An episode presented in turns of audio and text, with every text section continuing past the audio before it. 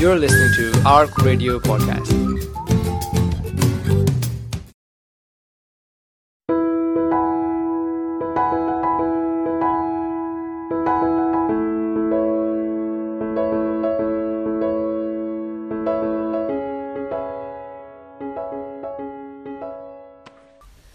Bismillah rahim We are here for another episode of Journey to Success uh, with Dr. Nadeem Bharti. And who I have with me in the studio is someone who has had his own very interesting journey to success. He's the National Advisor for the Prison Service here in Scotland, and he's the National Islamic Chaplaincy Coordinator also for the Prison Service. His name is uh, Mr. Muhammad Ajmal. Uh, Assalamu alaikum, Ajmal. Uh, very, very, it's a real honour to have you here in the studio. And um, I've been looking forward to talking to you about your journey to the position that you're in. Um, success means a lot of different things to a lot of different people. What does it mean to you? Success? Um, well, path to success. Well, I would say I'm still on that path to success. I'm still trying to find it. And I think that ultimately will be decided when I die, Hmm, whether I'm mashallah. successful or not. So, regardless what people say, I think on the day of judgment, if Allah decides I'm successful, then I'll be happy. But right now, I'm trying to achieve success. MashaAllah. Well, uh, Ajmal, uh, before I speak to you about the role that you're in at the moment, which is obviously in the prison service, um, and it's a lot of um, a lot of varied activities that you have to do, and a lot of uh, different issues that you have to deal with. I want to just go back to your beginnings. Uh, you were born what in the sixties, Uh, yes, that's and you grew up in the sixties and the seventies. Uh, what was it like growing up for you? Well, you've got to bear in mind at that time there were very, very few Muslims in Glasgow, let alone Scotland.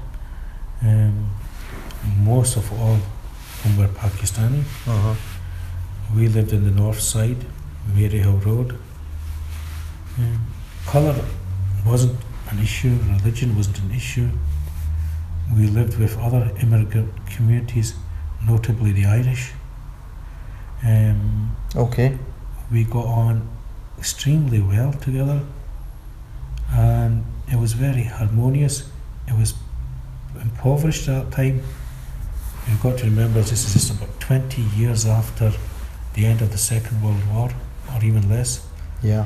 And Glasgow at that time looked like war torn Berlin.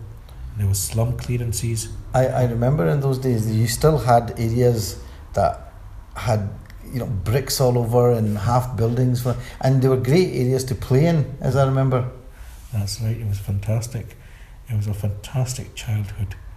It was um, that was a childhood for the rec- recruiting ground for the army and the special forces Right. because each kid was was living an extremely adventurous and dangerous lifestyle, Mhm. and it was uh, building tree huts, um, playing one of one of our things, playing one man hunt on the motorway. Do you know I remember that? I remember running about on the motorway Yeah. with uh, four or five guys and actually running across the motorway, which I think now people would be shocked at. Yes, uh, and playing chicken was the main thing, and run running underneath lorries which are temporarily waiting at the traffic lights and coming out the other side, hanging onto lorries. Um, it was a fantastic uh, uh, life, and nobody cared who was black or white or Asian. Um, I had a beautiful life in school. All my friends were Protestants because it was a Protestant school, and at night time, all my friends were Catholics because they came from St. Columbus. It was the best of both worlds. It was absolutely fantastic. It was an adventurous lifestyle, living dangerously. Although we didn't think we were living dangerously, we just thought we were having fun. It was poverty was rife, but people lived together. People helped each other. They didn't worry about your Mm. religion. They didn't worry Mm. about your colour. People helped each other, and it was it's so different compared to today. No, that's interesting. Somebody used to say to me, um, growing up in Glasgow at that time, if you said you were a Muslim, the normal thing would be, so is that a Protestant Muslim or a Catholic Muslim? That's exactly what it was. Um, it was either a Protestant Muslim or a Catholic Muslim, and um, you needed to know a, a bit of history. It was. I don't Mm. think it was more to do with Protestant or Catholics. I Mm. think it was more to do with the problems in Ireland, and that Yeah. sort of transformed itself into Rangers and Celtic. yeah, yeah. So um, we actually, um, we actually experienced this in our school. It was it was either ready salted crisps or salt and vinegar.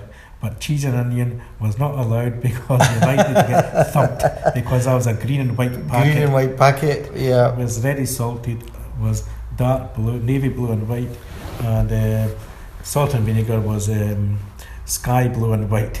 So these were tolerated in a Proddy school. You know, I I seem to recall when I was growing up that I kind of naturally gravitated towards Celtic because it was the same colours as the Pakistani flag. I don't know if that's something that you No, no. ever noticed. No. I noticed that many people from the Pakistani origin went towards Celtic, but for us, um, it was Rangers. Okay. it was, it was all. And I remember drawing in school art at the age of four, um, drawing pictures. I think uh, who was it, Colin Johnston or um, these um, Rangers footballers, um, and that was an art. You know, there was a, I forget the names now, but it was always Rangers footballers we drew on art. Wow. Okay. Well, interesting. Well, you know, everybody's parents mean a lot to them. Uh, obviously, there are primary role models. What do you think you learnt from your parents that you've taken with you today? My father, um, he worked, came to this country, worked as a miner. In in, a, in an actual mine, Yes, that coal mine. yes, coal mine. And Where he- would that have been? Um, um, um, because that would have been before my birth, so I'm not, all I know he worked as a miner, so it'd been probably around maybe the Gartcosh area, Right. because my father came here alone, and my mother came afterwards. So um, then he went on to become in a foundry as a slag worker, which is one of the most arduous jobs you can get. Um, and then he worked on, went on to become a degreaser in Singers, and he A degreaser means let, let's get this right. This is taking the grease out of the machines. Um, degrees is a horrible job. It's um, you it's you working. I think carbon tetrafluorochloride or something. It's a degreasing agent Mhm. which is highly inflammable, and it actually to take grease off metal before it's assembled, before it's used to assemble cars or um, sewing machines or whatever it is, and it's uh, putting metal into huge vats of this boiling liquid, and it has a detrimental effect on one's health, especially one's lungs. And my father eventually died of that bronchitis. Okay. Um, and he was always suffering from that because of the effects of that. The mining, the foundry job, and the degrees job he had a detrimental effect on his health, and he eventually died of that. Um, Your dad came over here uh, when roughly in to 19, 1960. 1960, and he passed away. Uh, he passed away in 2004. I see. Okay. what I learned from my parents was the ethics of work. You know, they worked really hard, and you always saw them working, working, working. Mm. Um, he was always working. We hardly ever saw him. He was in the factory either night shift or early shift. And when they was when he was at home, me, um, my mother and father, they were just working, cleaning out the house Mhm. Cleaning the carpets, um, painting the house. Um, you, I saw them nothing but do work all the time. And the other thing they had was the value for other, um, value for humanity.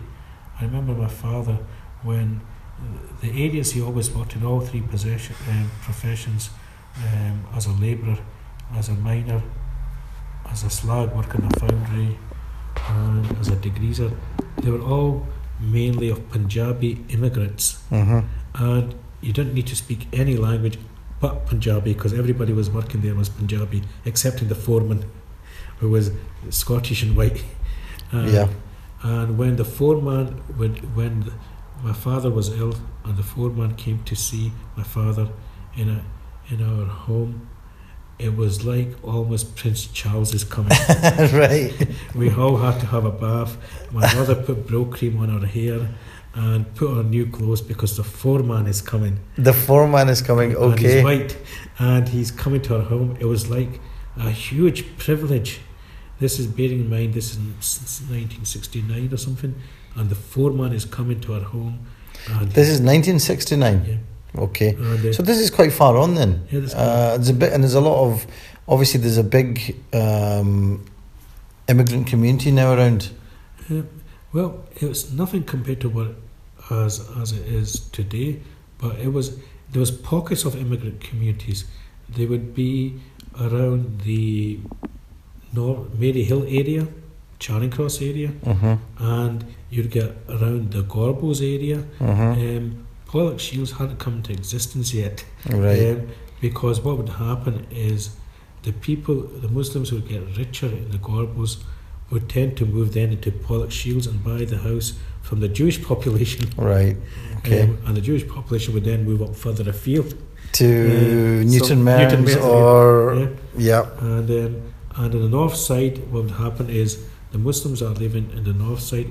As they progressed and got more money, they would tend to move further afield around, maybe around the university area. But, ult- but the ultimate goal was Bishopbriggs. Oh, really? yes, it was Bishopbriggs was was the first, um, just like the Muslims from the Gorbals would move up to right. um, Pollokshields, from Pollokshields to Newton Mearns. The thing with the Muslims up here was is was Bishopbriggs. Okay. That's Um, interesting. Um, and then Bearsden came on later. Interesting. You obviously, I mean, that's a fascinating time um, for to hear about um, those days in the the early '60s. You went to school, and it was a multicultural school. You said. Well, the first school was um, Napier Saul Street School, and it was predominantly um, Scottish white Indigenous people over there, with um, a small number of um, Asian families. Then our house got condemned and knocked down by Glasgow City Council, Mm-hmm. and we had to move to Charing Cross, which was like a totally different world. Yes. I've never seen so many Asians compared to uh, Napier Street um, and Charing Cross. Well, I, I grew up in Charing Cross as well, and uh, I remember it was always the, it, it always felt like it was a, a kind of Asian ghetto. That's right. And funnily enough, I never knew this. It Mhm. was just when I was doing a bit of research on a tragic incident. Andrea Hedger was murdered there in, I think it was 1977. That's right. Andrea Hedger was a young girl who Willowbank was, I think, in primary seven at Willowbank School, Yeah. and um, was went missing and was found basically murdered um, and found in. I think one of the her body was found somewhere. I think in Ashley Street. in Ashley Street, um, which is right in the heart of Charing Cross, and this was about 1976. Yes. 1970 yeah. Uh, I never knew this, but to my horror, that was a red light taste district.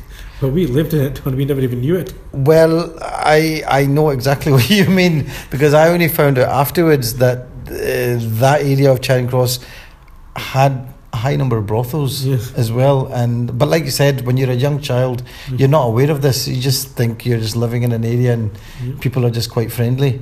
That's right. That's a, but it was a, so that had um, an impact. That living there had a huge impact on my life. Um, for the first time in my life, I'd actually met Chinese people.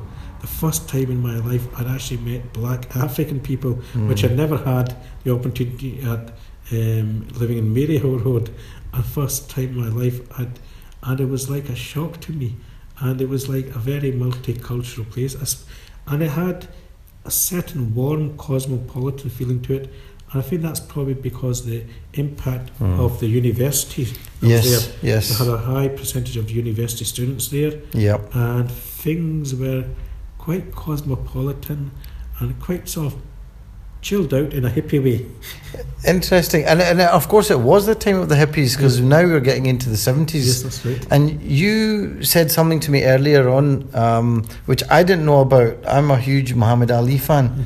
And apparently, Muhammad Ali came to that part of the world, which I did not know had ever happened. Can you tell me a wee bit about that? Yeah, well, Muhammad Ali came, I believe it was 1965. He came to the Oakbank Hospital as well. Which is where now? Which is that uh, would be on Great Western Road. on Great Western Road, yes. Um, it was a hospital which I, my mother gave birth to me. Right. Um, and he also toured that area. There was a boxing gym.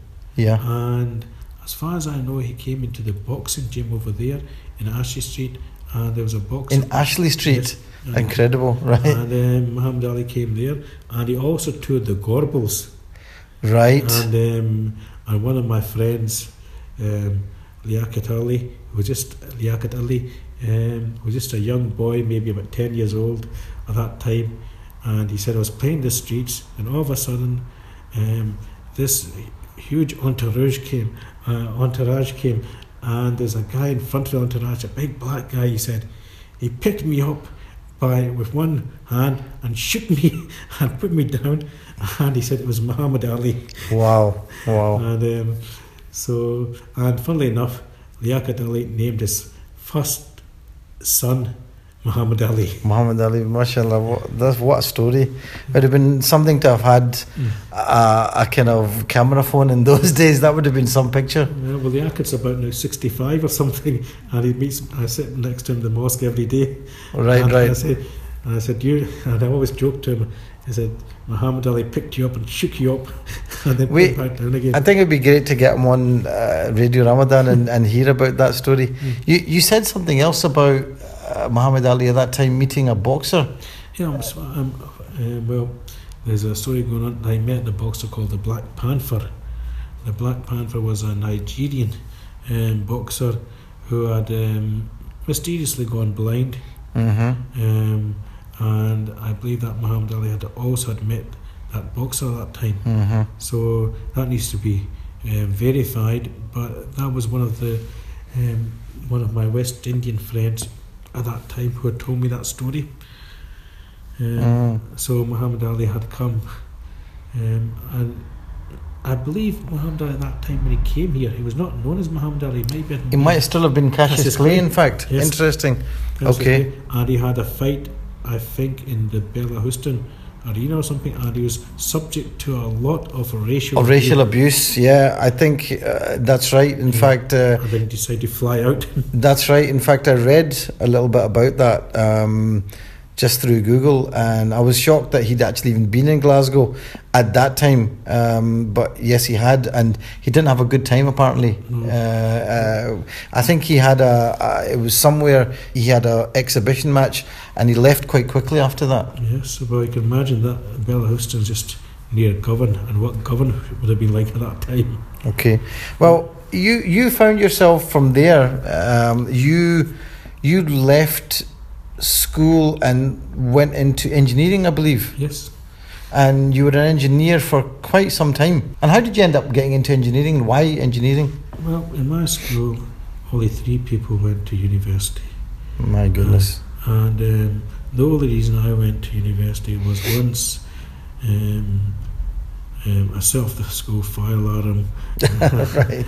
and I got six of the best from the headmaster and he asked me then he said to me after belting me and thumping me he said you're quite an intelligent person but the way you're going you're headed for Borstal Yep. and he said to me I quite clearly remember And Borstal is just to let some of the viewers, the listeners, know what what is Borstal because I think some of them might not even have heard of Borstal. Borstal is a a secure home or a prison for young criminals for younger, right? Okay. and he said and he said you and you won't get a cup of tea and a digestive biscuit from a social worker in Borstal he said um, and if I don't know if anybody's seen this film Scum It's all about Borstal. Yes. Life in Borstal. and Yes. How Very harsh, brutal. Very brutal movie. brutal, yes. Yeah. And it was true. It's, that's what Borstal was like, where rape was predominant of youth. Really. Um, and he said, that's why he said to me, and you won't get a cup of tea and a, and a digestive biscuit from a social worker. He My said, goodness. he said, you're clever. Why did you go for a degree? Nobody can Mhm. take that away from you. Yes. I went, what's a degree? I asked my brother, he said, a degree. And I'm bearing in mind, this is 1977 or something, 19. hmm Um, there was only two universities here. It's very, very That's right. Strathclyde and Glasgow University. Yeah. It's very difficult to get to university. Very few people had degrees. Something appealed to me. He said, Nobody can take that away from you. I went, I want something that nobody can take away from me. Mm. And what was the other prospect? Working in my dad's shop, um, which my not my dad's shop, it was um, my brother's shop, and my dad was a partner in it because he had been laid off from his um, job, and my father just helped out in it. We took it as our father's job, it was my brother's um, shop, and a life of just saying yes, dear, no, dear, and um, twenty Benson & Hedges, twenty Capstan, you know, um, and um, that's all it was. Yeah. And then, so the idea of a degree appealed to me also. I wanted to escape from poverty, escape from working the shop all my life. Mm. So I went for education. And can I say, I recommend education for everyone. Mm. It's extra. Um, there's this thing going on just now that university education is secular education and all this rubbish, Mm-hmm. and it's not Islamic. This is total poppycock. Mm. You know, all education is from Allah. Allah gave the education to the prophets. Mashallah. Yeah. You know, Yeah. the very first education that was given to a prophet was an education of language. Was, was Mhm. given to the prophet Adam. Them, yeah. And Allah taught the prophet Idris, who was a king at that time, Mm-hmm. also how to be, he uh, invented a needle and to become a tailor. Yeah. The prophet Abraham was, um, was uh, his father was a mason, a stone mason. Mm-hmm. You know, the prophet Isa Islam was a carpenter. The prophet um, Noah Islam was um, an engineer. He was a, an engineer in naval architecture, fluid mechanics. You know, so all of this um, prophets were taught um, agriculture, trade. You know, and all this is Islamic knowledge. It's up to us how we use it. Yeah. Um, do we use it for the betterment of mankind or the detriment of mankind? And that's the same with Islamic knowledge. Mm. People can go to Darul and madrasas. They can use that for the betterment of mankind Yeah. or the detriment of mankind by creating wars, you know, and polarizing societies. So I would say, by all means, education is a huge thing to have. And Yeah. people in those age, that day and age, they came from Pakistan. They appreciated the value of education. They- Absolutely. Yeah. they yeah. wanted their offspring to have an education because they were deprived from it themselves, Yeah. like my father. Or if they had an education in Pakistan, they realised the wonderful opportunities to have an education over here. Yeah. So really, the the as part of this journey to success, um, really what comes up again and again is, even though you might have adverse circumstances and you may not have come from a rich background, but education is is one of those things that elevates you and suddenly takes you forward. Definitely, yeah, definitely. And I think, I think, the an impoverished background is actually an advantage Advantage. because because I found at university I was far more well equipped um, than than my companions who came from a well off background, a middle class background. Um, whereas you come from an impoverished background, you're the underdog. You're fighting all the time. Absolutely. And when you come in university, uh, it's different from school. You can handle uni- it's it's like a natural progression. Um, whereas I found my friends who came from middle class backgrounds, they were struggling at university. Whereas for me, it was just natural. It's because at university you're no longer spoon fed like you are at school. Yeah. uh, and you have to actually be resourceful yourself. And if you've come from a poorer background, you learn to become resourceful. You learn to rely on yourself and you learn to you develop something else that I sometimes call grit, That's right. which is that quality that you have that I'm going to make a success no matter what. Yes, that's right. And um, and the fact that we were deprived of, let's say, the advantages of other people in well-off areas in our schools, it turned in later in life that turned out to be a, an advantage in life.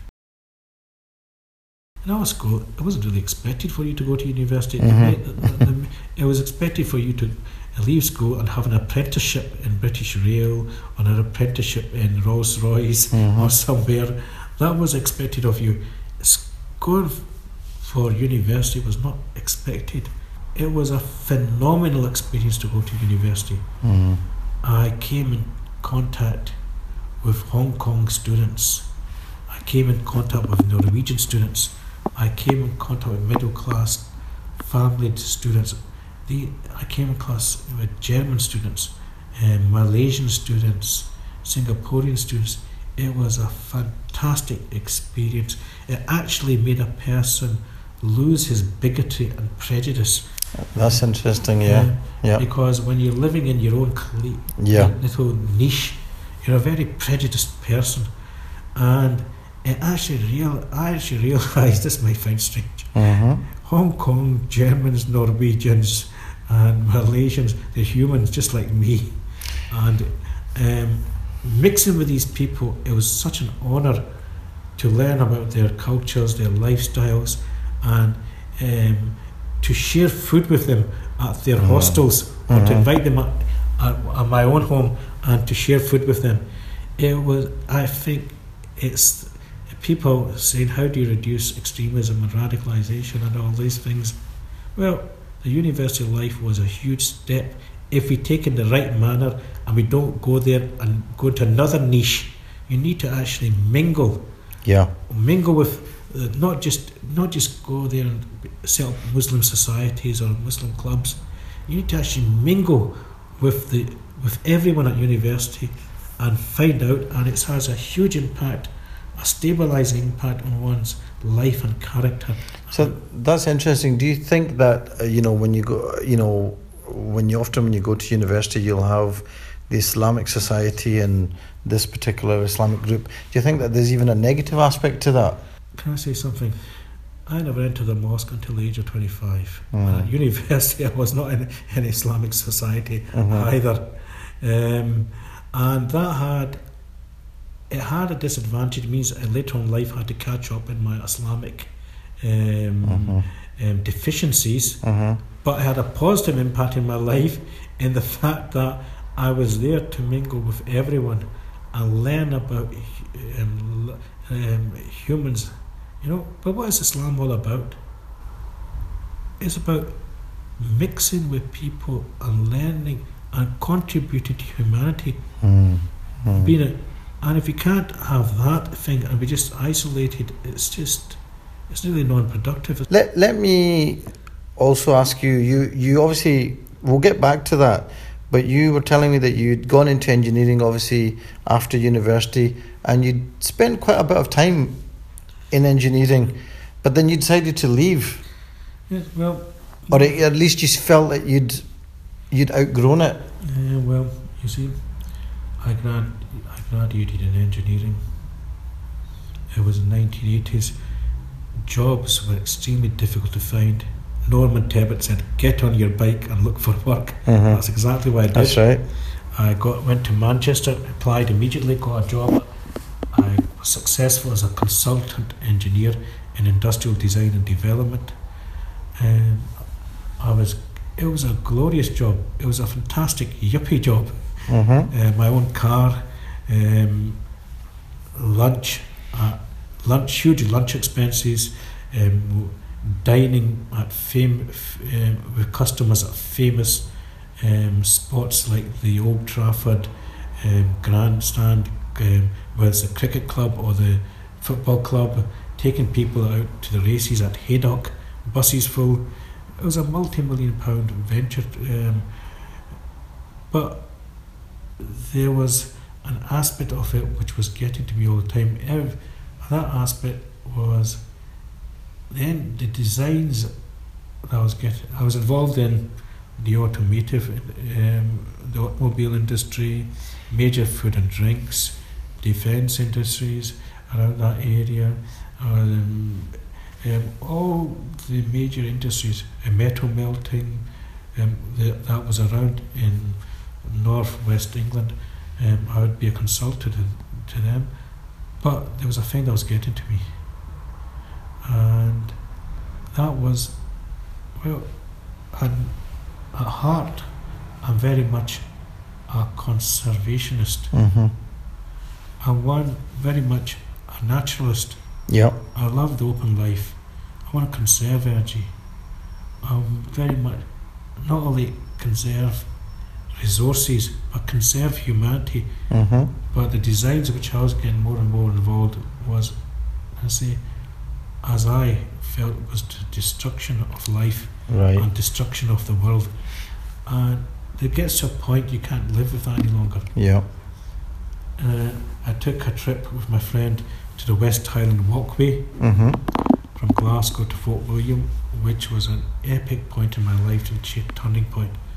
I decided no, there's more to life than all this um, yuppie life. Uh, I need to do be who I want to be. So you you along your journey you had a turning point. Yes. You and and you felt that something wasn't integrated in your in your soul and your psyche. It's your your head and your heart weren't really. Would you would that be right? Weren't really matched up. Well, I was only doing this to escape from poverty and to say Mm. I've made it, Mm. but it wasn't the real me. Um, and the wage was excellent. Mm-hmm. In 2005, the people who I trained, because Mhm. I was a graduate management tr- um, trainer now, Mm-hmm. I trained people, I coached people into engineering now, came up to me in 2005, head, tried to headhunt me fr all the way from Manchester and offered me £110,000 to go back per annum. Wow. This is back in 2005. right. Okay. It was an extremely difficult choice to make. At that time, I was earning seventy pound a week in Central Mosque, teaching kids um, Arabic grammar. It was extremely, extremely difficult. I was shaken, and I said no. And then I, and then I thought, God, you know what have I done? One hundred ten thousand, and I'm earning seventy pound a week. And bearing in mind, I refused to sign on. I believe although it's permissible, I believe if one has got the capacity, he should Mhm. use that capacity and refrain from these things that make a person impotent in his in- instinct for survival. Interesting. Yeah. So, seventy pound a week was all I had to live upon. I turned it down, and I'm so glad I turned it down uh, because the future ahead was much was was bright. So you obviously this was a turning point in your life where you turned your back on your life as an engineer. You had an epiphany, I would say, and you decided that you needed something that was more nurturing to your your heart and your soul, and you turned to Islam.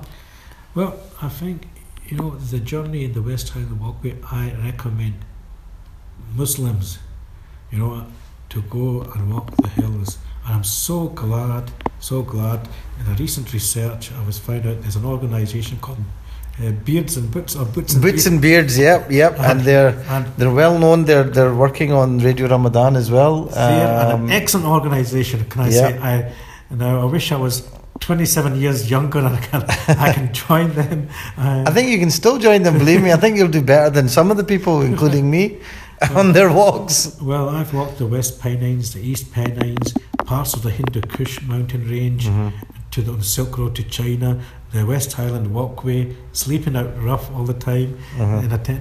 But I was so glad organisations like this are set, and another organisation which I, s- uh, which I, s- uh, Soul Riders, are so Yes. amazed by this because these are two things which were a huge impact in my life. Cyc- uh, riding my bicycle and um, hill walking. And I think that this was these were the things that a major factor in changing my life. Mm-hmm. Um, on weekends, I used to go cycling my bike um, around the East Pennines, um, and I would ride my bike 64 miles in four hours. Mm-hmm. Just being alone there and just riding my bike, it was a wonderful experience. And at other weekends, I would go hill walking Mm-hmm. um, in the East Pennines, the West Pennines, or the Peak area. And this really brought that thing inside me which I didn't know Mm-hmm. I had. It's called I don't know, the don't know. They don't know. They don't know. Yeah. What, what, do, what do you mean by that? well, I've just taken a course in the Landmark Forum, and Okay. there's a there's a there's an aspect of one's life. There's three things: the things that we know, Mm-hmm. which is the knowledge we have; Mm-hmm. the things that we don't know, and we know we don't know them. Mm-hmm. And there's a huge area of the don't know, and we don't know we don't know that. So th- these are the things that you're completely unaware of, basically. You're unaware of Your blind spots. your blind spots. Yeah. And I thought the, my one of the major blind spots was I'm a conservationist. I want to conserve life, Okay. preserve life. This is something that you realised about yourself. yes, and there was something waiting to come out all the time. So, so tell me, you you, uh, what what did it involve then? You, you said you hadn't been in a masjid until you were about twenty five. So, how did you engage with Islamic life or the Islamic community? Well, How did that start? well, my companion who was with me on that walk was my best friend, the only person in life I looked up to. He was a Royal Marine Commando, very, very strong. A Muslim? Um, he had converted to Islam. Oh, really? Okay. Um, very vicious, strong. Um, not only that, he was a PTI, was a physical training instructor of the level of a sergeant. And um, he's the only person I looked up to in my life. He was my f- friend from school. He was a huge coach for me, a huge impact in my life. And it staggered me that he's become a Muslim Okay. it just took me aback. I could not understand this. Mm-hmm, mm-hmm. The very thing which I ran away, was running away from life, not because of running, a- it wasn't because I didn't like it, it's because the bad experiences Mm-hmm, over mm-hmm. there, the bad publicity of people getting beaten up in mosques, which I said, I will never ever get beaten up by anyone. Mm-hmm. you, you know, and that was it. Um, and the other thing was, I used to sort of a negative people go, young kids going to going to mosque, and just before they enter the mosque, they put their white skull cap, and just to come back out, to take off the white skull put it in the back back pocket. To me, that was seen as a sign of weakness. You either wear it or you don't wear it. Okay. Why do you have to do all this? Um, so, and uh, you'd hear stories of people, well, not stories, actual fact, my older brother's best friend nose was broken when the teacher stuck him, struck him on the face with a cane and broke his nose. I think I think in those days, I think in the past, I think the uh, training has been maybe a bit more hands-on well, or brutal than maybe then than it is now. I think I suppose that's the legacy of of being trained from Pakistan, where you know corporal punishment. People had different views to it. that is the case, but remember, when we do that to kids, we're not emboldening them. Yeah, we're actually entice, uh, making them into cowards and yeah, bullies. I, yeah, yeah, We're making them to bullies and cowards yeah. That's because true. Um, that has a negative impact on their life. hmm And I never went to a mosque, regardless of the consequence. I would never ever go, mm, regardless of my parents' coercion, physical coercion. I would not go and be turned into a coward, um, because that's the effect of bullying has on people. It isolates them, or you become. A, if you're bullied, you tend to become a bully. So, so tell me. So you you you went. You you started basically educating yourself. You must have had some uh, sort of training uh, or No, I wouldn't say. I would, I would say education. I would say it's dangerous to dedicate yourself. Right. Um, I've always had teachers. I've always Mhm. taken teachers, my education from teachers.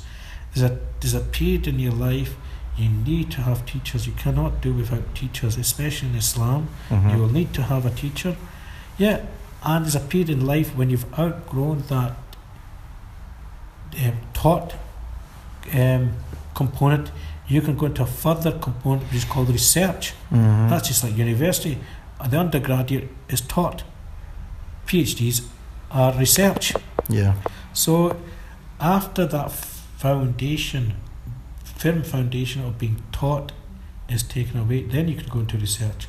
I've always had teachers. Um, I've and I have uh, from the beginning, although I was at a later age, 25, 26, 27, I took on teachers to teach me.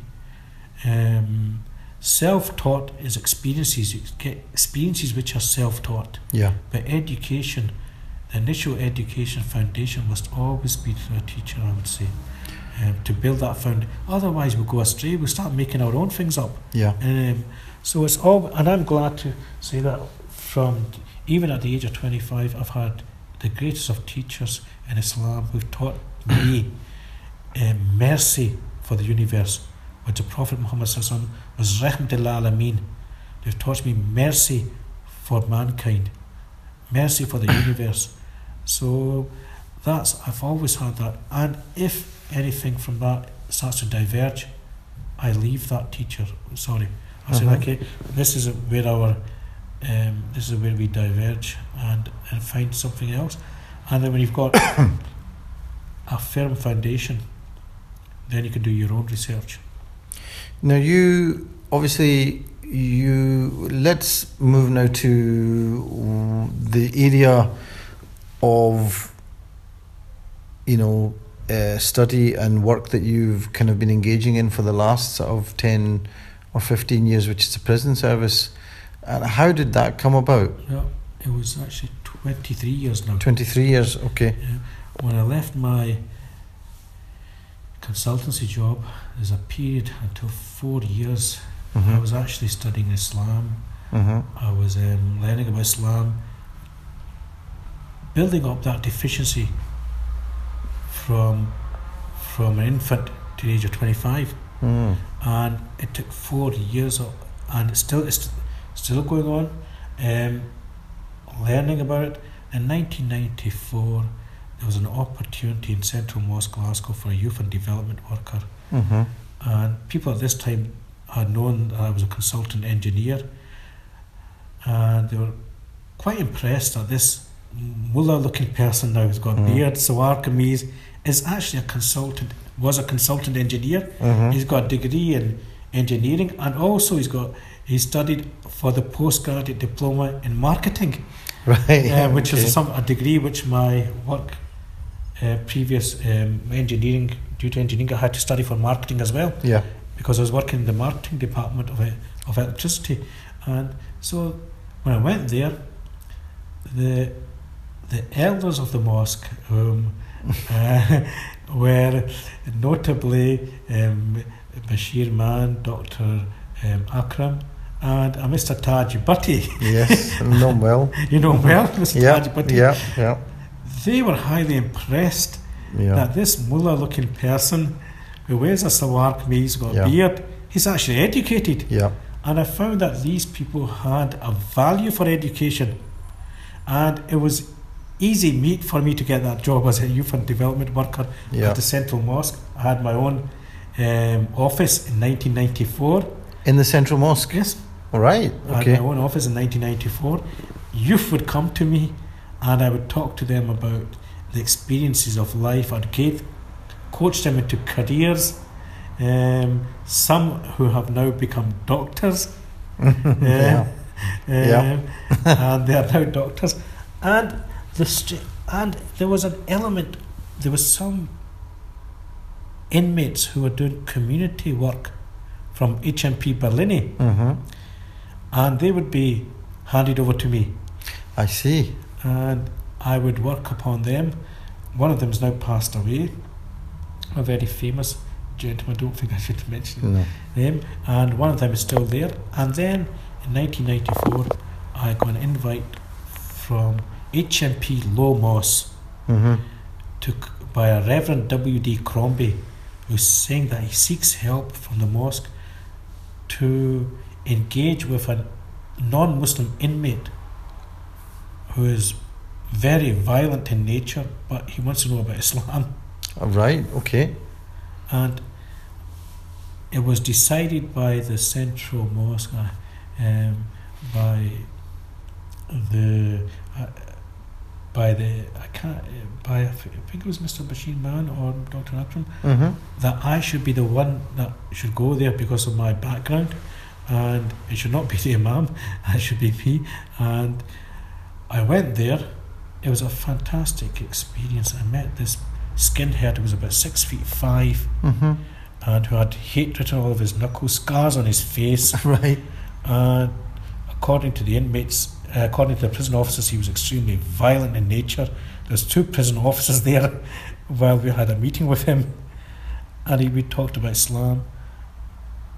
And to my amazement, there and then, he accepted Islam. Wow. Well- Alhamdulillah. It was a very emotional experience. And I asked him, why, why on earth did you want to become a Muslim? And he told me a very inspiring story, which I don't think I've got time to tell, but I was really inspired by this. Well, I'd maybe like to hear a little bit about it because now that you've brought it up. Well, basically, he was part of a skinhead gang, Mm-hmm. and the leader of that skinhead gang was his best friend, whose girlfriend was Turkish. Mm-hmm. and she would not let them drink in the sitting room and chucked them out and said, Go and drink, and bearing in mind that she's having an an extramarital relation. Mhm. But she I said, What? He said, I would ask, Why aren't we allowed to drink in the sitting room? She said, The book of Allah is there. Right. He said, I don't know who Allah is, but all I know is that Allah must be great. right. He said, if me and my best buddy can't drink in that room and we're violent, we're thugs, he was saying, he said, you don't know, all our life has been involved in this. We can't drink in that room because our book belongs to Allah. Right. He said, all I know, Allah is great. And Right. whenever I'm in trouble, I'm drunk, I'm wrapped up in a, around a lamppost, I'm in prison, I'm in, I'm in a, I'm in locked up in, in the police station. He said, all I know is I shout, Allah help me, Allah help me, Allah help me. Mm-hmm. He mm-hmm. said, he said, the reverend comes, he tries to talk to me, and I say to him, I want Allah, I want Allah. Wow. I said, and that's where I came onto the scene. Wow. He said, Okay. I want Allah, I want Allah. So I talked to him about Islam, and that he told me that story, and that in 1994 sparked off my career in prisons. Wow. So It was a, I remember as vivid. 23 years on today, I still remember that story. I still remember the name of the skinhead. I still remember his Mhm. height, mm-hmm. his scars on his face, the broken nose, hate written over his knuckles, and when he when he accepted Islam, the emotional experience that there was, he jumped up to embrace me. The two prison officers jumped up to catch him. Right. perhaps he was going to attack me, wow, some story. It's, sounds uh, right. and I took that as a good omen. And I went, God, you know, at least I can say I've did something positive in my life today. That was 1994. Mm-hmm. mm-hmm. Uh, he So- was, he was on Paisley, Ferguslie Park. Wow. And and so you're obviously you're not just a prison chaplain, but you're actually the national advisor for the prison service and the National Islamic Chaplaincy Coordinator. So uh, first of all, for the listeners, could you just tell them? I mean, you're obviously somebody who is not just a chaplain, and I think we need to explain to the listeners what a chaplain actually is. But you're also the person that trains other chaplains. Um, Well, you got to bear in mind, at that time, 1994, there was no demand for imams in mhm, prisons or chaplains, you can Mhm. call them. Um, there was no demand. I worked, came there as a volunteer, and it was it was for pastoral care and duties of an imam for the Muslim inmates, which were very few. There's probably about six or seven, Yeah. uh, I think, um, in HMP Barlinnie. That Which is a sad situation now because that's not the case Yes. anymore. Um, so there's only a few over there. And my role was just a voluntary role. I'd come into prisons as and when they required me. In 2001, it really took off because the Twin Towers collapsing. There's all Right. sorts of problems in in prison. Um, I, again, they wanted somebody to go there, and Mr. Shaheen Saab at that time hmm decided I'm the best person. Mr. Sheen obviously was the president, I think, Yes, of the president, of yeah. the of the Jamiat Yes. Al-Muslim, the the mosque committee. Yeah, they were actually very forward-thinking individuals, Mr. Shaheen, Mr. Uh, Bashir Maan, Mr. Rabbani, Mr. Dr. Akram, your father. These were fo- forward-thinking individuals who really helped me a lot. Um, they decided that I would be the best person to go there. I delivered um, a lecture for about 300 prison officers. The governor was impressed again. He wanted me to keep coming and meeting it's all volunteer stuff. Thank you for coming in. oh, thank you very much Nadeem. Assalamu alaikum. Wa alaikum salam. I had I funded this myself. Um, I couldn't get I needed a car. I borrowed a loan from my friend um, to get myself a car to go to prisons I needed money from the pe- petrol because bearing in mind don't sign on I'm only on £70 a week Mm-hmm. I started selling items around my house to get money to put into my car, to buy petrol to, put- to put into my car. Um, everything um, had, I shouldn't be saying this, I used to have milk tokens, Mm-hmm. mm-hmm. which um started selling them to buy petrol to put into my car to go to prisons. Um, I started funding it myself and went from prison to prison. And it got accepted that there's an imam out there Mm. one prison heard about it, the other prison heard about it, and before I knew it, it wasn't only HMP Barlinnie, HMP Shotts wants me, Polmont wants me, um, Low Moss wants me. I got, it was just kind of too much. Um, and on one encounter with the governor, um, he asked me, he said, We don't pay you. How much do you get from Central Mosque? I said, Nothing. right. He said, "Who pays for you then?" He said, I, "He said I've checked my records. We don't pay you." right. Um, he said, "I fund myself."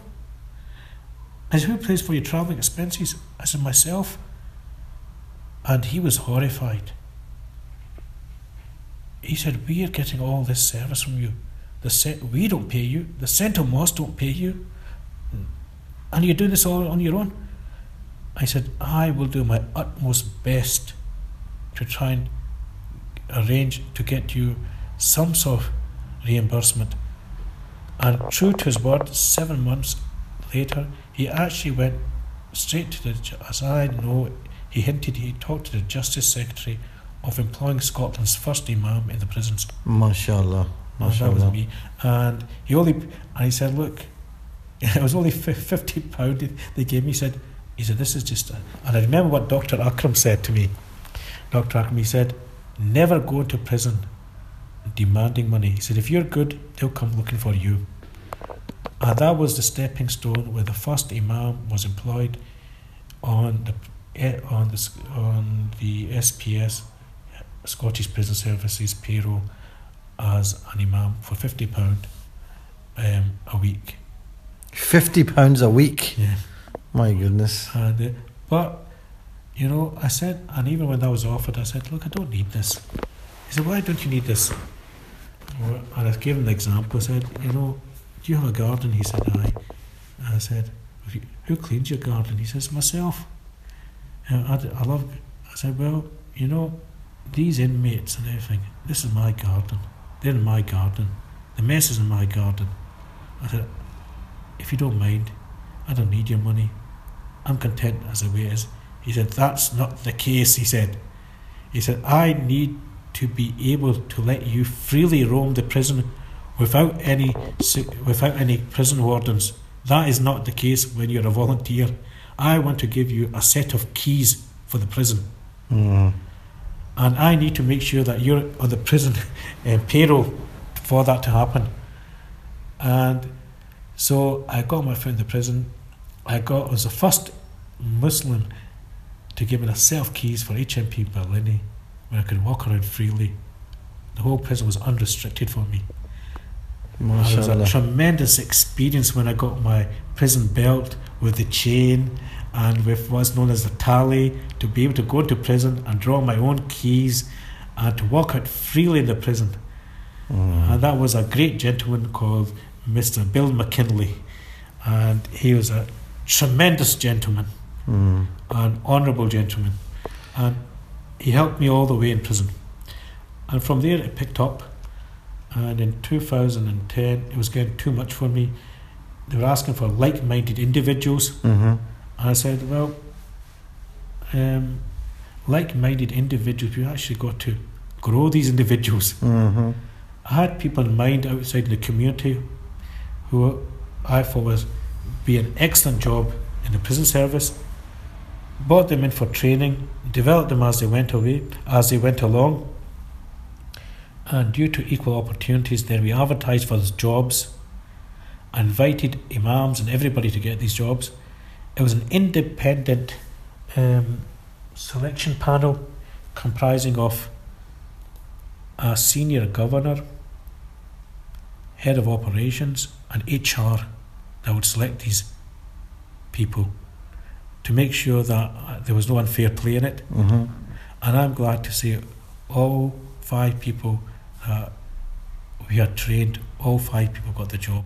So, mashallah, from from being a, a, a, single chaplain, which is almost like some a job that you created yourself in a sense, you've actually now trained up another five Yes. individuals. So there's now a team of at least six people Yes. who are who are involved in um, chaplaincy, which is basically tending to the spiritual needs of not just Muslim prisoners but Yes. all prisoners. Is that All- right? Yes, all prisoners. We're generic in form. We cater for everyone. We're generic. Yeah, we specialise in the Muslim field, but we're generic. And at that time, they also decided then that uh, they advertised for the role for the national advisor, national coordinator, Yes. and National, as in Scotland or UK? um, Scotland because Scotland. the English system is operated by NOMS. The Scottish system is operated by SPS. Mm-hmm. It's two different entities. Um, so I, I was fortunate enough to get that as well. Um, and it's been developing all the way. It's been, it's, I have a great team, a fantastic team of forward-minded, um, forward-thinking um, individuals. Great, great team I've got. Um, you know, I, I, I have only nothing but high praise for them. They carry, they cover a cluster of jails, and they travel as far as three hours to get to one jail. Mm-hmm. Um, the some cover three jails, some cover two jails, and they're extremely forward-thinking. Hard. I think they're they, really are uh, credit to the Muslim woman. Um, Ajmal, that's, I mean, incredible story, very inspiring of how you got to that. But what do you see now as the future for the role now? Uh, and how do you see your role developing now? Uh, because obviously the Muslim population, uh, sadly, is is growing, um, and you know this is something that I think you know worries a lot of people. You know, we're only I think two or three percent of the population, and yet in prison we're overrepresented. Yeah. So, so what what do you see as? How do you see the role developing, or even yourself developing, in in in that sense? you couldn't work for a better organisation that has a motto called unlocking potential transforming lives. Mm-hmm. That's a prison motto. Yeah. Now, people want to get involved in prison, but can I say the solution to reduce reoffending doesn't start at prison. Mm-hmm. It's a holistic solution that starts before prison, in prison, and after prison. Yeah. And prison is just a small component. The large um, it's it's like um, how can I explain it? If I can give you an analogy, you know, if you compare the police to the laundrymen, Yeah. right, they bring in the dirty washing, right. right, and the prison and the prison is the washing machine. Right. They put the dirty washing into the washing machine. We clean it. Hmm. It's it's white, pearl white, sparkling white. We send it back out. It gets dirty. The cops they bring it back to us. We clean it. We send it back out. It gets dirty. The major part, next phase of this of, of the chaplaincy, is getting the community involvement into prisons. The Muslim community needs to get involved. Hmm. It's its parents need to get involved. Um, reducing reoffending. That means doing the work outside prisons, Hmm. educating our children. Yep. The schools need to get involved. Mm-hmm. The mosques need to get involved in re- in get in reducing reoffending. That means outside prison. Yeah. And when inmates are released, the parents, the families need to pick them up. Mm-hmm. the schools or the colleges, the universities, the career opportunities, the housing needs to get involved and to make sure that they don't go back in again. Mm-hmm. The mosques need to get involved. The Islamic, we think prison dealing with inmates reducing reoffending is just the prison thing. That's just a small component. Mm-hmm. Just for argument's sake, that might only be about 15%.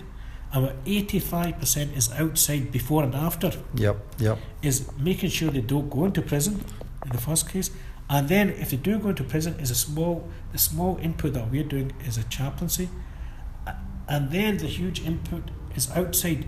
Once they're released, to make sure they don't go into prison. That means families, wife, parents, children, schools, further education, career opportunities, Mm-hmm. housing, um, health and care in the forms of um, um, um, um, substance abuse, drugs abuse, alcohol abuse, um, all that is outside. That is the thing. Those that's the part of the holistic solution that needs to take up its own responsibility. Um, prisons is a small thing. We're a washing machine. So really, what you're saying is is prevention rather than cure.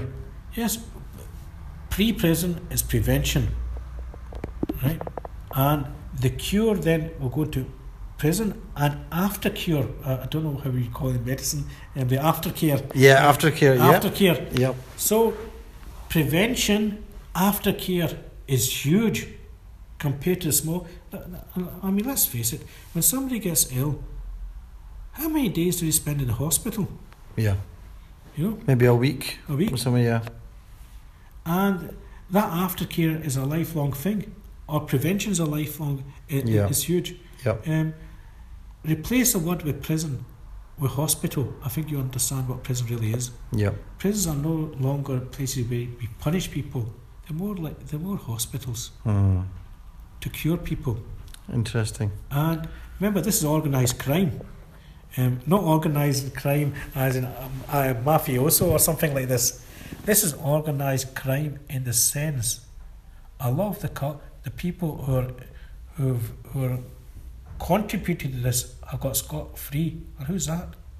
That's a larger community. By not giving these people a chance, schools by not giving people a chance, education by not giving people a chance, housing by not giving people a chance, career opportunities by not giving people a chance, healthcare by not giving people a chance. All these factors combined contribute into making a criminal. But who gets Yeah. hurt is the individual. It's the individual. Mm-hmm. But the whole organised mechanism gets away scot free. And it's easy to blame the prison service, say it's not working. It's easy to play, blame the cops, they're not working.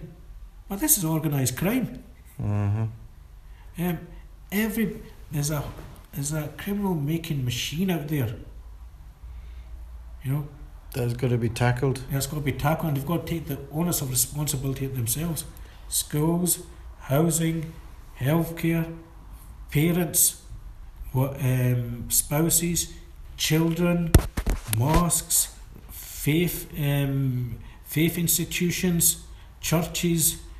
You know, um, uh, there's a housing, a huge, um, let's say, um, contributors, you know, components in that function.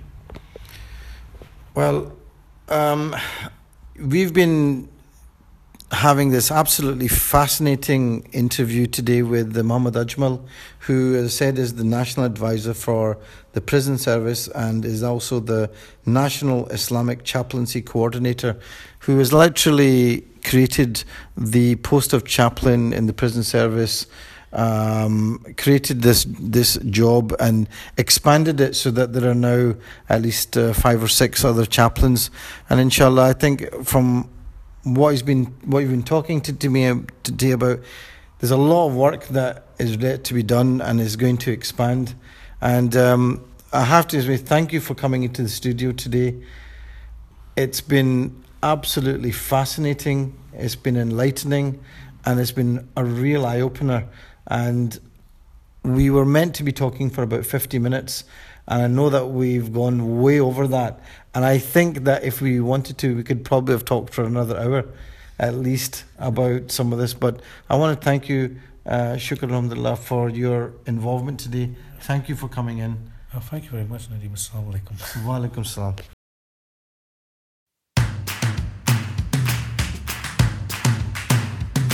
For more information and to listen to more podcasts, visit us at arc.score or check out the Arc Media app.